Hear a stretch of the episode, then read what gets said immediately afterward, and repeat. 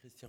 Euh, bonjour à toutes et à tous et, bonjour aux, têtes de, de, mes camarades de promotion en fait euh, qui sont là. Euh, c'est un exercice toujours très particulier pour moi de, parler de, de, de, ces deux expériences que j'ai menées d'expositions faites avec des détenus en prison. je, fais des expositions depuis très longtemps et généralement pour des raisons des, institutions dans lesquelles j'ai travaillé, d'organisation du travail, je les faisais généralement tout seul.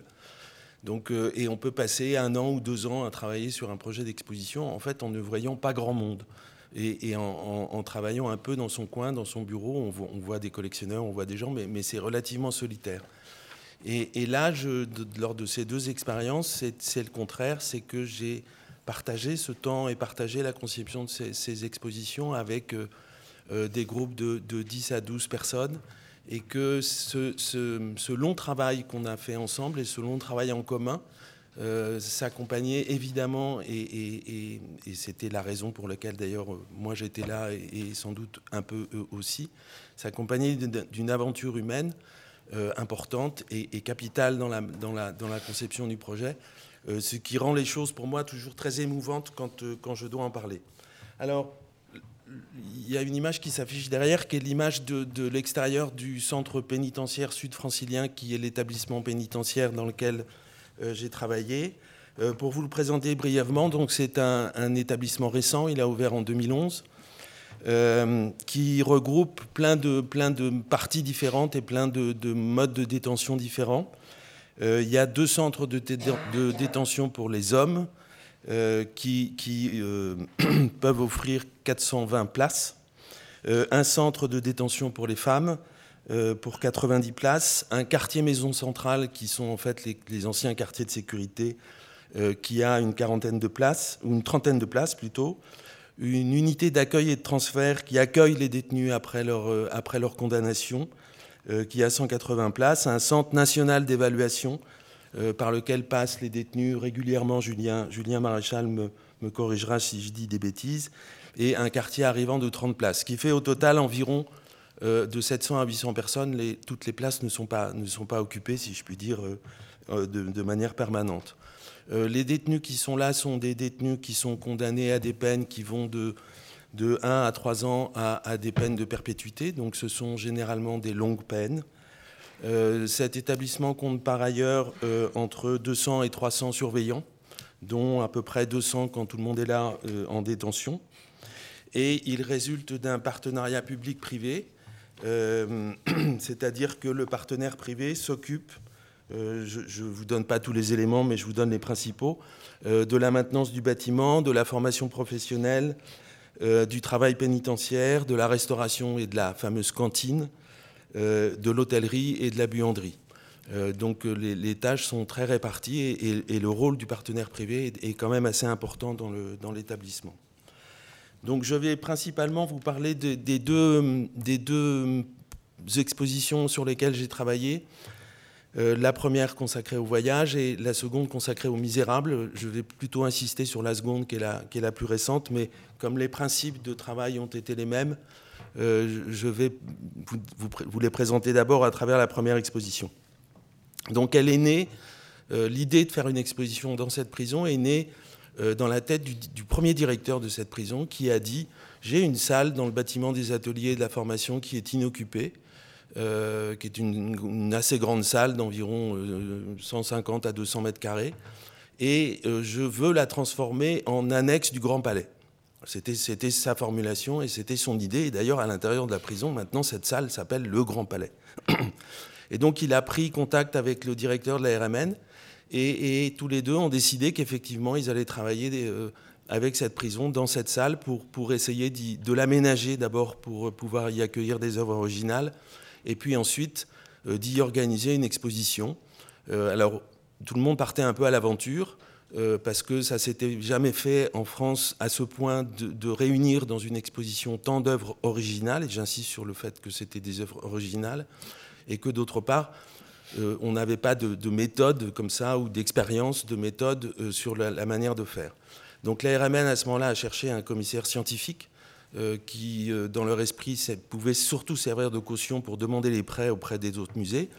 Et donc, ils ont fini par me proposer la chose et, j'ai dit oui absolument sans réfléchir et sans savoir euh, ce dans quoi je, m'engageais.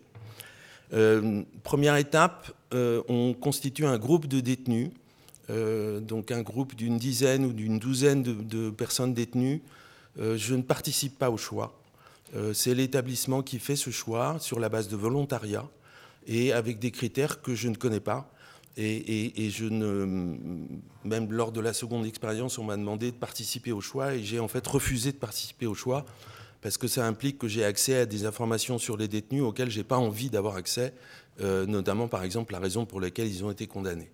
Euh, donc l'établissement constitue ce, groupe. Euh, et puis on avait décidé que à partir de ce groupe, ils allaient assurer ensemble l'ensemble des missions d'un commissaire d'exposition, c'est-à-dire que pour la première expérience, ils allaient en choisir le thème, euh, ils allaient en élaborer le parcours, euh, ils allaient en choisir les œuvres, ils allaient en, travailler la scénographie avec le scénographe, ils allaient rédiger le, petit journal et, assister à la fabrication du petit journal, etc., etc.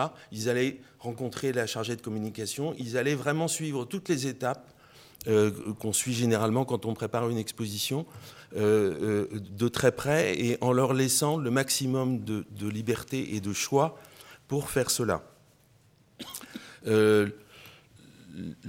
La, seconde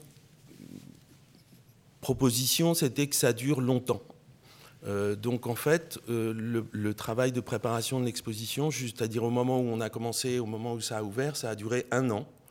Euh, et j'y suis allé une après-midi par semaine pendant un an, euh, à raison de deux heures à, trois heures de, séances de travail à chaque fois. Et, à mes yeux, c'est une des conditions sine qua non pour que ça puisse réussir, que ça s'inscrive dans une vraie durée et dans une longue durée. Alors, ils ont choisi le premier thème, ils ont choisi le voyage. Il y a eu une discussion assez vive entre eux. Euh, il y a eu plusieurs thèmes qui ont été proposés, qui étaient des thèmes clivants, qui étaient la violence, qui étaient l'amour, qui étaient des choses sur lesquelles il, pouvait, y avoir assez vite des conflits entre eux, euh, ou des conflits de, vision. Donc, euh, je ne sais pas comment le mot voyage est arrivé dans, la discussion, mais à partir du moment où ce mot est arrivé dans le, dans le débat, tout le monde s'est focalisé sur ce mot et, et, on a décidé que ça, on allait traiter du voyage la RMN a, travaillé sur cette exposition euh, avec moi de la même manière qu'elle travaille sur toutes ses expositions. Donc il y a eu euh, des, gens qui, ont, été dédiés à ce projet, des régisseurs, des, chargés de projet, euh, des gens à la communication, même si le projet a été piloté par le service des publics. Donc un ensemble de, comme, ça se fait pour toutes les autres expositions, un ensemble de, compétences et de professionnels qui se sont mis au service de cette exposition. Alors, une fois qu'on a choisi le voyage et qu'ils ont déterminé, on, le verra, le, parcours de l'exposition, se posait le problème du choix des œuvres, euh, avec ce, euh, cet obstacle principal qu'on n'a pas accès à Internet en détention et, que donc ils ne pouvaient pas librement aller naviguer sur les bases de données des musées ou naviguer en cherchant des œuvres. Et, donc, il a fallu que pour chaque, pour chaque section, pour chaque partie de section, je, je leur amène à chaque fois euh, des propositions. Euh, alors c'était 10, euh, reproductions, 20, 30 reproductions sur une œuvre je ne sais pas, sur l'image de port, par exemple, qui ouvrait l'exposition, et, parmi lesquelles il pouvait choisir. Alors, la sélection que j'ai faite, moi, la présélection que j'ai faite, tenait compte évidemment de certaines contraintes. On ne pouvait pas demander des chefs-d'œuvre, mais même à la maison Hugo, il y a des œuvres qu'on ne peut pas forcément demander. Euh, on ne pouvait pas demander des œuvres en Australie parce qu'il n'y avait pas le budget pour. Donc on a un certain nombre de contraintes là, mais qui sont des contraintes euh, qu'on retrouve dans, la fabrication de beaucoup d'expositions.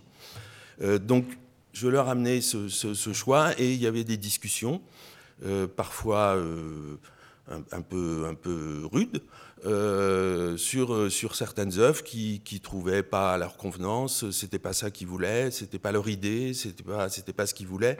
Alors, pour la première exposition, j'ai deux, deux, anecdotes ou deux exemples. Euh, il y a une section qui était consacrée à l'Afrique.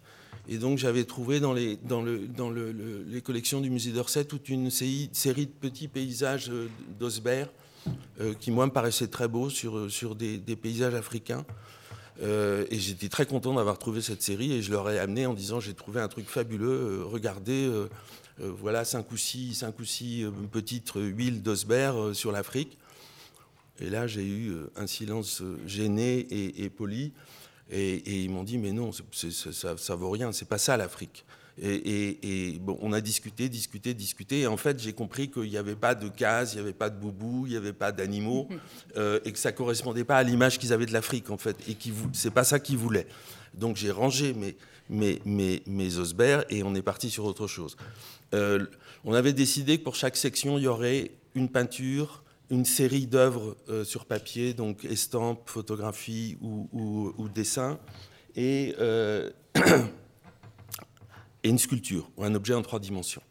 Euh, et donc pour la section Océanie, euh, on avait choisi une sculpture anthropomorphe euh, de Papouasie-Nouvelle-Guinée, qu'ils ont observé avec beaucoup de silence et beaucoup de circonspection.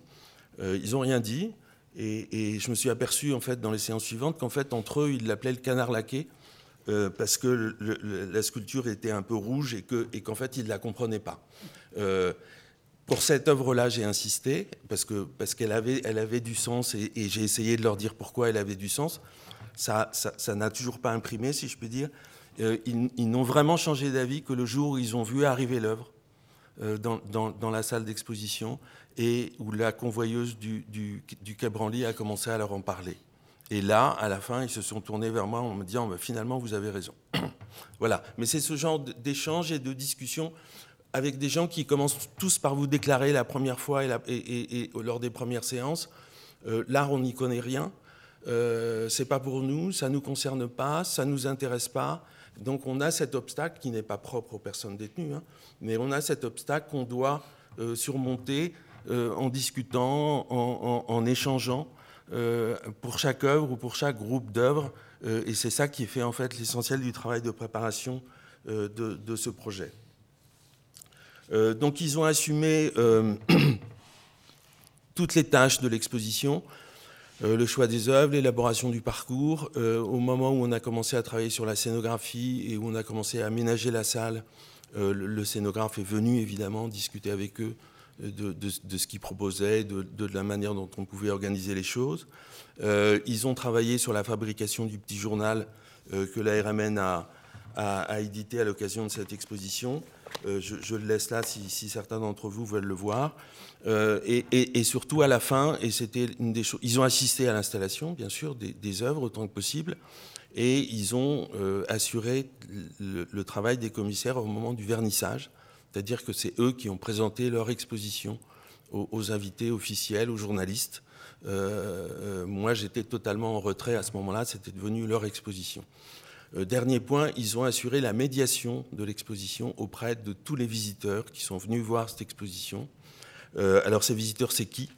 Euh, C'est l'ensemble, l'exposition a été ouverte à l'ensemble des détenus du, centre pénitentiaire, aux familles des détenus qui étaient commissaires, au personnel de surveillance et au personnel administratif et au personnel de santé qui travaillent dans l'établissement, et en fait à un certain nombre d'invités qui étaient invités par soit la direction, soit par le SPIP, euh, euh, donc des, écoles de surveillants, des magistrats, euh, des écoles de police, tout un, panel de gens, mais à chaque fois, c'était personne n'a visité l'exposition librement, à chaque fois, elle était médiatisée par les commissaires. voilà brièvement la manière dont on a travaillé. de l'une à l'autre des expositions, il y a eu quelques variantes. Euh, d'abord, si c'est eux qui ont choisi le thème du voyage pour la première exposition, pour la seconde, euh, comme je l'ai faite cette fois-ci au titre de la Maison de Victor Hugo et de Paris Musée, on est arrivé en leur imposant un peu un sujet qui, était Les Misérables.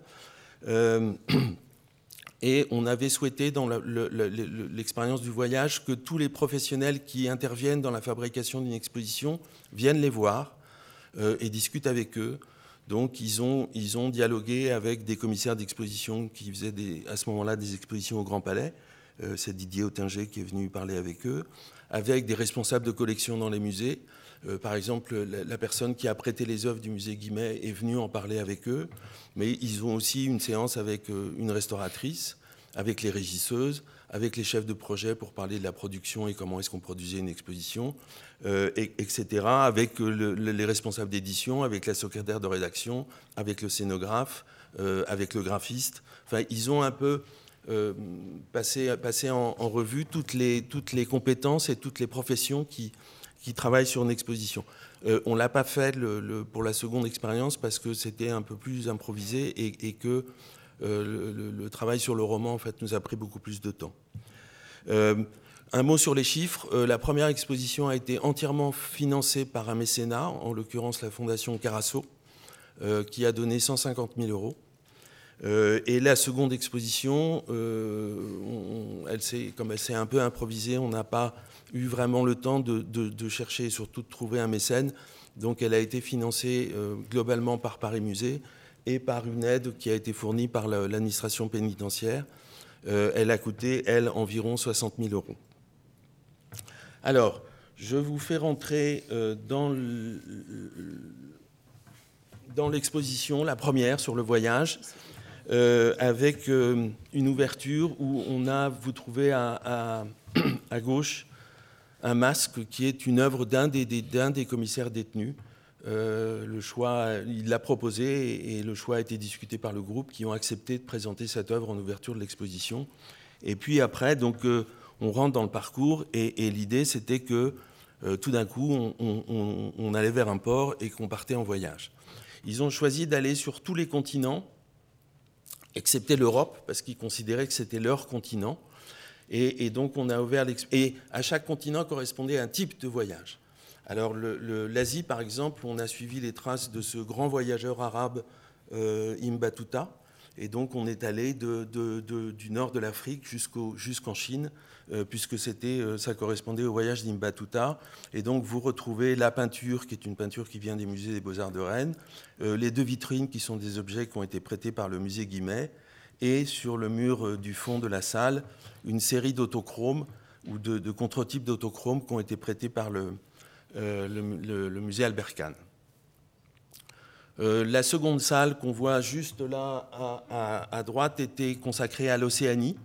Euh, et là, le type de voyage, c'était cette fascination qu'ont éprouvé tous les voyageurs qui ont découvert l'Océanie, fascination pour la beauté des paysages et, fascination un peu inverse parce que ce n'était pas forcément à ce moment-là paradisiaque, pour la, violence et la cruauté de ces cultures euh, euh, qu'on a longtemps qualifiées d'anthropophages, mais qui sont quand même des cultures qui, ont une grande tradition de, violence.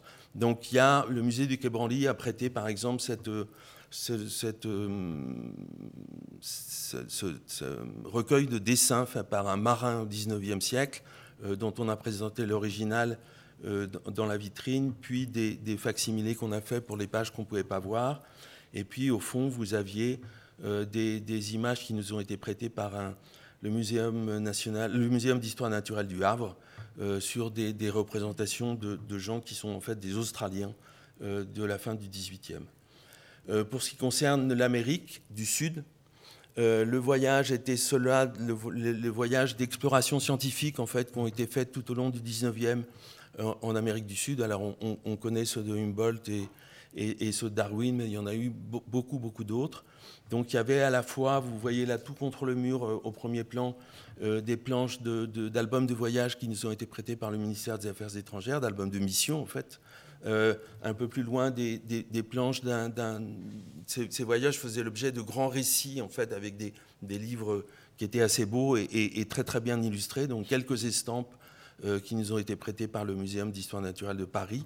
Et puis, dans la vitrine en face, qui est la vitrine qu'on voit au premier plan, il y avait des animaux naturalisés, euh, puisque ces voyages ont aussi rapporté des spécimens, et qu'à l'intérieur des collections du muséum, on a retrouvé certains des spécimens datant du 19e, qui avaient été notamment rapportés par une, par une de ces expéditions.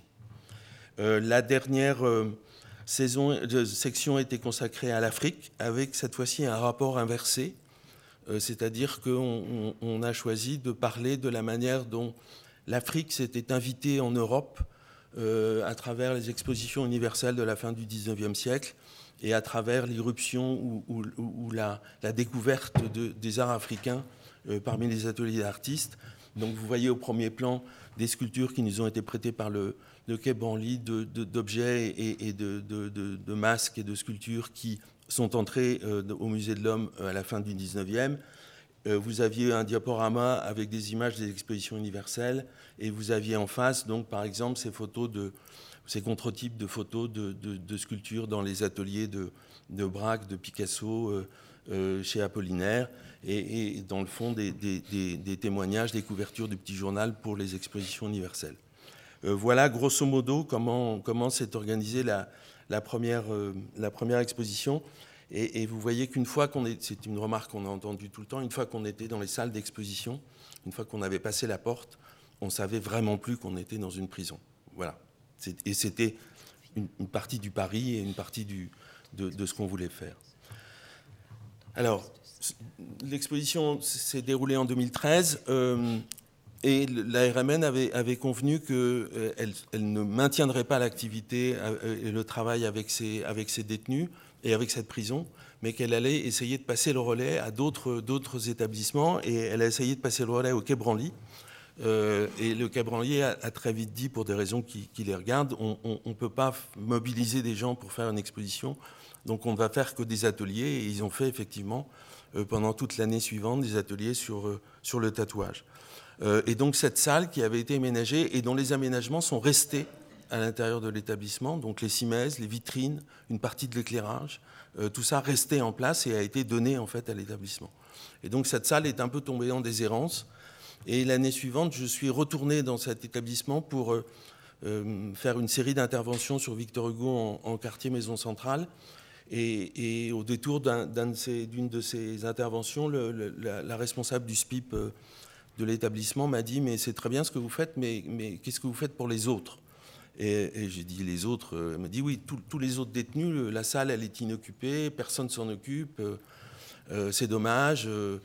Euh, on va commencer à y mettre un carton, puis deux cartons, puis trois armoires, puis quatre chaises, et puis voilà, ça, va disparaître. Et effectivement, je trouvais que grâce à, grâce à la RMN et grâce à cette première expérience, on avait, on avait quand même créé un outil qui était assez fabuleux, et que c'était un peu dommage euh, que, cet outil soit, euh, en déshérence. Donc,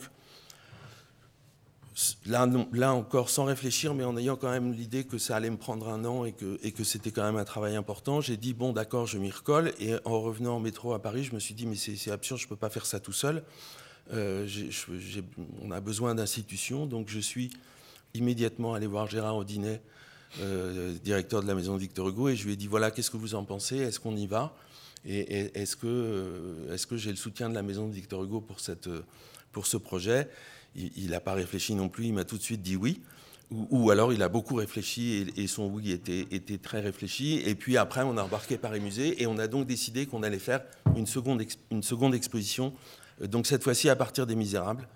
Euh, ce qui était un, challenge un peu compliqué parce que, comme vous le savez, Les Misérables, c'est quand même l'histoire d'un condamné. Euh, c'est quand même quelque chose qui parle beaucoup de la prison et, de la rédemption et du fait qu'on s'en sort ou on s'en sort pas. Et j'avais peur que vis-à-vis des détenus, il y a un effet miroir qui, aurait pu faire qu'ils soient très réticents euh, à, parler de, ça. Bon, il s'est avéré que je m'étais trompé. Euh, le principe et le rythme de travail a été exactement le même, donc une après-midi par semaine, les commissaires en charge de la totalité du travail de commissariat. une différence, mais est importante. Euh, autant pour le premier groupe, j'avais un groupe d'hommes, euh, autant pour le second groupe, j'avais un groupe mixte, euh, hommes et femmes, avec une majorité d'hommes, mais il y avait quand même trois femmes. Et, je peux vous assurer que ça change tout. c'est à la fois beaucoup plus vivant et beaucoup plus plaisant, et en même temps beaucoup plus compliqué. j'ai pas précisé aussi ces groupes. J'ai pas choisi le second comme j'ai pas choisi le premier.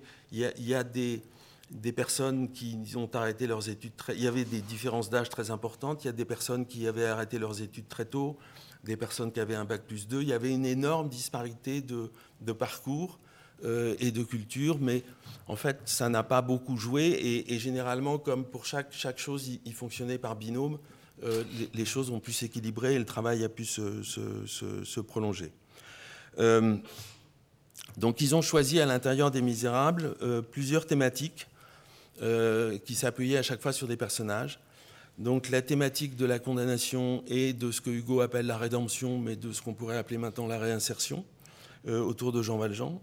la thématique de la misère autour des, femmes et des enfants, c'est-à-dire de Fantine, de Cosette et de Gavroche. Ils ont choisi de parler de l'amour.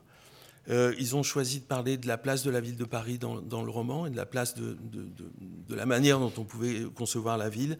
Et, puis, ils ont réservé la dernière section à l'insurrection, c'est-à-dire à, un mouvement euh, collectif pour essayer de se sortir de la misère. Euh, à la différence du premier groupe, ils ont aussi souhaité qu'il y ait des échos contemporains.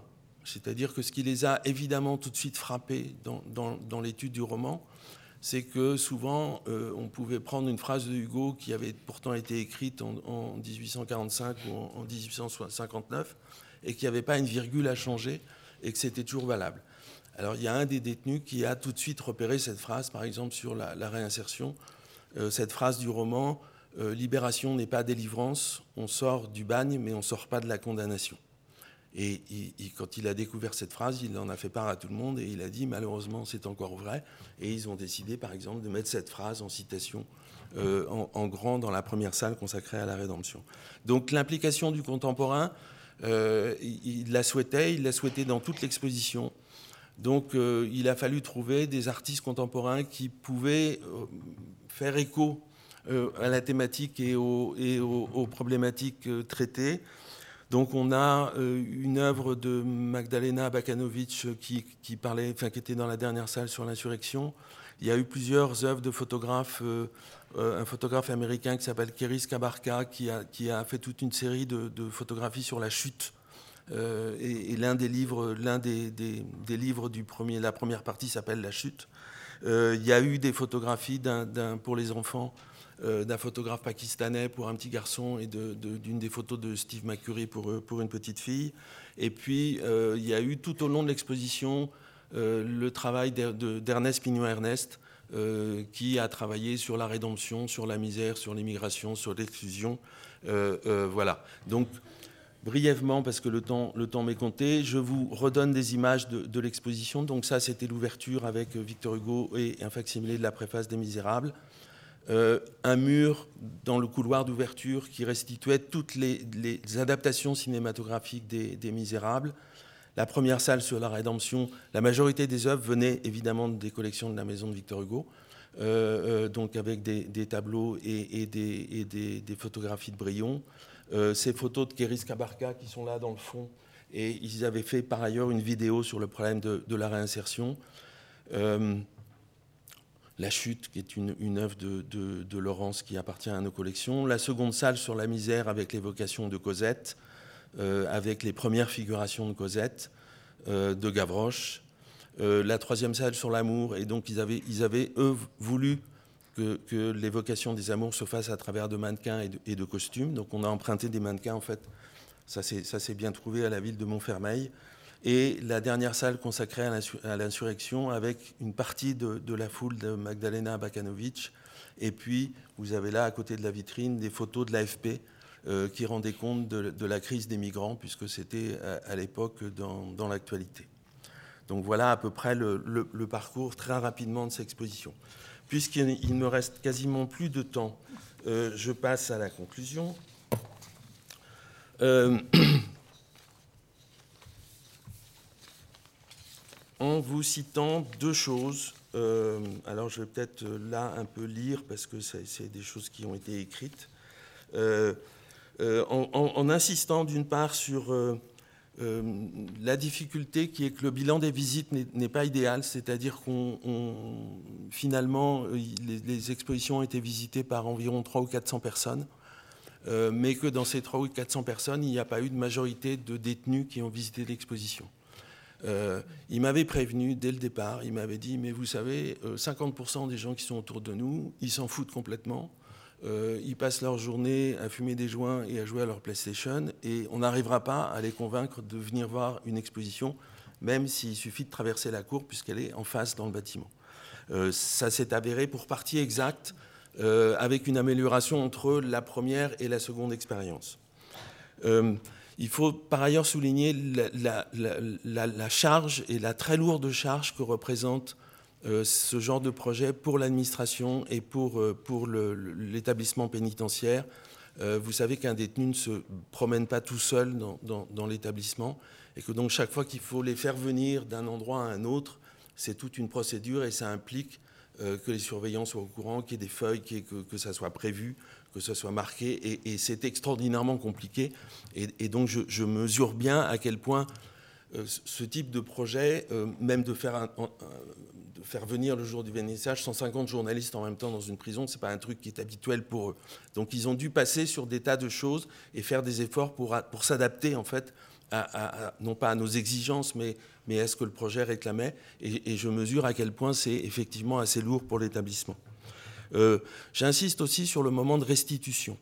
Euh, c'est-à-dire que le fait que ces, commissaires détenus soient euh, assuré la médiation de l'exposition auprès de leurs compagnons d'infortune, si je puis dire, mais auprès des autres publics, est une chose qui était absolument capitale, parce que tout le travail qu'ils avaient fait en reprenant confiance en eux, euh, en, modifiant le regard qu'ils avaient sur eux-mêmes, parce qu'ils avaient réussi à faire ça et qu'ils en étaient finalement extrêmement fiers, ce travail, ils pouvaient l'avoir à l'intérieur d'eux-mêmes, mais ils pouvaient surtout le lire dans le regard des gens qui venaient visiter l'exposition, qui venaient assister à leur visite, qui venaient les écouter et qui se disaient pour les autres détenus, oh la vache, c'est vous qui avez fait ça. Et, dans le travail des, gens de l'extérieur, mais vous êtes vraiment détenus dans cette prison, vous êtes vraiment des détenus? On a eu plusieurs fois, et ils me l'ont dit, cette réaction. Ils ne croyaient pas que c'était des détenus qui avaient fait ça. Euh, Julien Maréchal interviendra pour savoir si ce, projet a, eu des, prolongements ou s'il a ouvert des pistes euh, pour d'autres projets dans d'autres établissements. Je voudrais juste terminer en vous citant euh, laissant un des détenus. il y a une étude qui a été faite par une sociologue qui s'appelle Delphine Saurier, qui va apparaître euh, l'année prochaine à la documentation française. Et elle a mené un, long travail auprès de tous ceux qui sont intervenus sur ce projet. Et notamment, elle, a été voir les détenus pour, recueillir leur, leur euh, ressenti, comme on dit à la météo. donc je voudrais vous citer l'un de ces témoignages d'un détenu qui, par ailleurs, est un grand lecteur euh, c'est pour ça qu'à un moment donné, ils parlent de livres. C'est pour ça que là, regardez, là, ils vont en parler, ils vont dire oui, c'est léger, c'est du folklore, on est là, on colle des tableaux à la vue des journalistes et à la vue du monde, voilà, ça fait bien, et puis ciao. C'est pas vrai. C'est pas vrai parce que ce qui est fait est fait, ce qui marque marque. Et moi, dans mon cas, je parle de mon cas personnel, le musée m'a marqué. Ça m'a vraiment marqué. Quand je vous dis marqué, c'est pour moi une trace, une trace dans ma vie, ce sera une trace dans mon histoire. Et ça m'a marqué parce que même en même temps, ça a été une sorte de concrétisation, une sorte de cristallisation de ce que j'essaie de travailler dans l'abstrait en prison. D'ailleurs, je ne veux pas dire que les livres, c'est abstrait, mais oui, on peut dire ça. Oui, c'est une cristallisation parce que là, c'est concret, c'est là, c'est devant moi, tu touches le tableau, c'est vivant. Vous voyez, quand on voit un super tableau qui est là devant vous, c'est pas comme dans un livre. Vous voyez, on nous a fait confiance et les objets sont là. Concrétisation d'un travail, du travail qu'on a fait en équipe, oui, mais aussi d'un travail qui a été fait avant, ou plutôt une envie, un cheminement personnel. Et après, tu es là, ça se concrétise, c'est là, devant toi, ça a de la valeur. En même temps, le fait d'être commissaire, ça te donne une fierté, ça donne un sens à ta vie, un petit peu. Tu te dis, ah, enfin.